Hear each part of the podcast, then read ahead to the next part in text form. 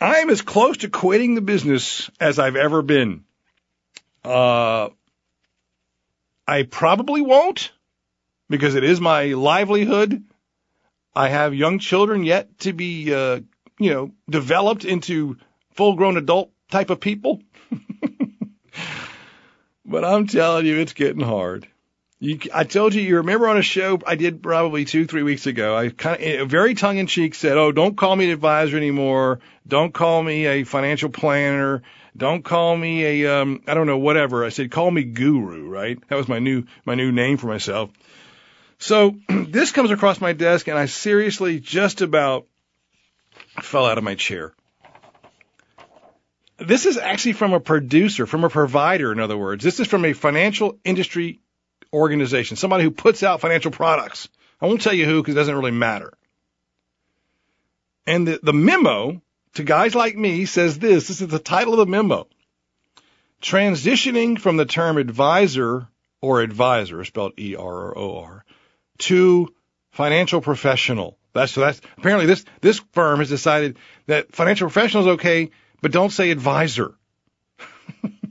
now here's why. The U.S. Securities and Exchange Commission issued regulation best interest, also known as Reg BI, which among other things impacts the use of the term advisor ER or advisor OR. As a result, this company will begin referring to insurance and investment professionals as financial professionals in place of advisors or advisors. Uh, don't start laughing yet. There's more. We believe there will be, this will be rather consistent with the majority of carriers in the life insurance industry. You will notice the immediate use of the term financial professional in our communications and marketing materials. Existing client facing materials will be updated to comply with Reg BI by June 2020. Separate communications will follow detailing how Reg BI may affect you and how you communicate with your clients. Thank you for your continued support. If you have questions, please reach out to our field office. So, ladies and gentlemen, we have hit, if it's, we have hit a new low. It's not the last one, I'm sure, but we've hit a new low in governmental stupidity and then, of course, corporate follow on. We are now to the level of language control. You know, because people were really being duped by guys calling themselves advisors. So if we make other guys call themselves financial professionals, there'll be no more theft in the industry. There'll be no more uh, Ponzi schemes in the industry. Just as long as, because if we get the right name, financial professional, then then it'll all work out. But if we keep letting them use that stupid word advisor with an ER, advisor with an OR, there's still going to be a lot of trouble on our hands. Don't don't you don't you know? Don't you see? Can't you believe? So, now here are some of the questions, some follow-on ideas that I have about this Reg BI. What about the robo advisor? That's all in the news. You know that supposedly computers are going to take my job from me because you know somebody can do an algorithm that calculates all of the things that I do. I would love to see the guy who can calculate that algorithm. You know, when I was uh, when I was when I was driving out to the old lady's house to fill out her life insurance forms for, her, I'm sure a robo-advisor can do that, right? Uh, yeah, maybe not, Dave.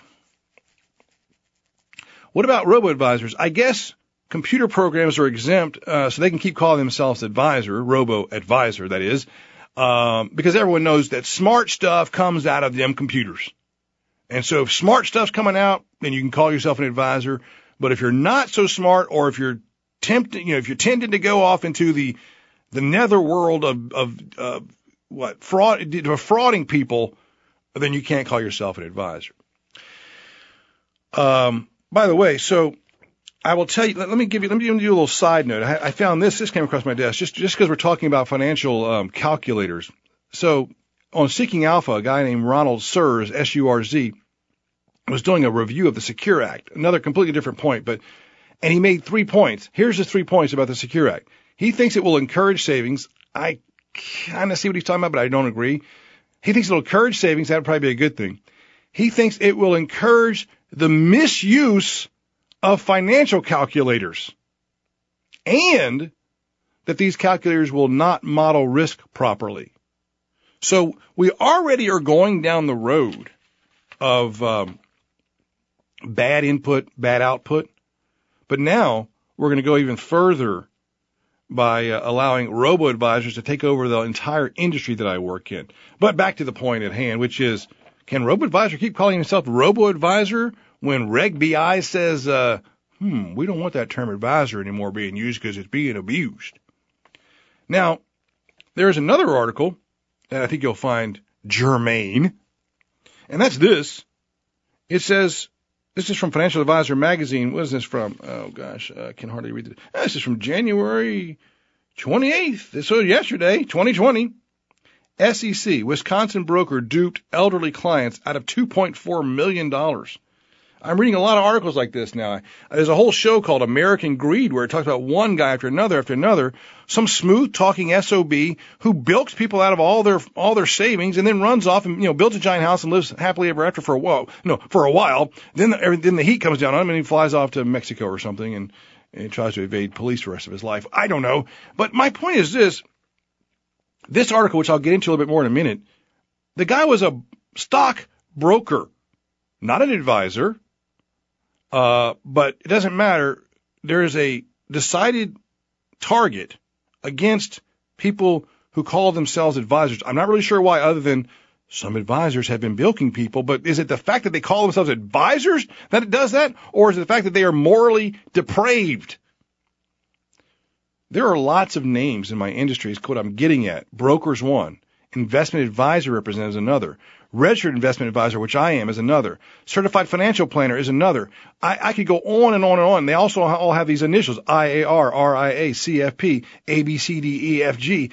It, does the title that they have, do the letters behind their name matter, or is it their character that matters? Is kind of what I'm driving at. And then here's the secondary question to that: is how will you know their character? How do you know their character.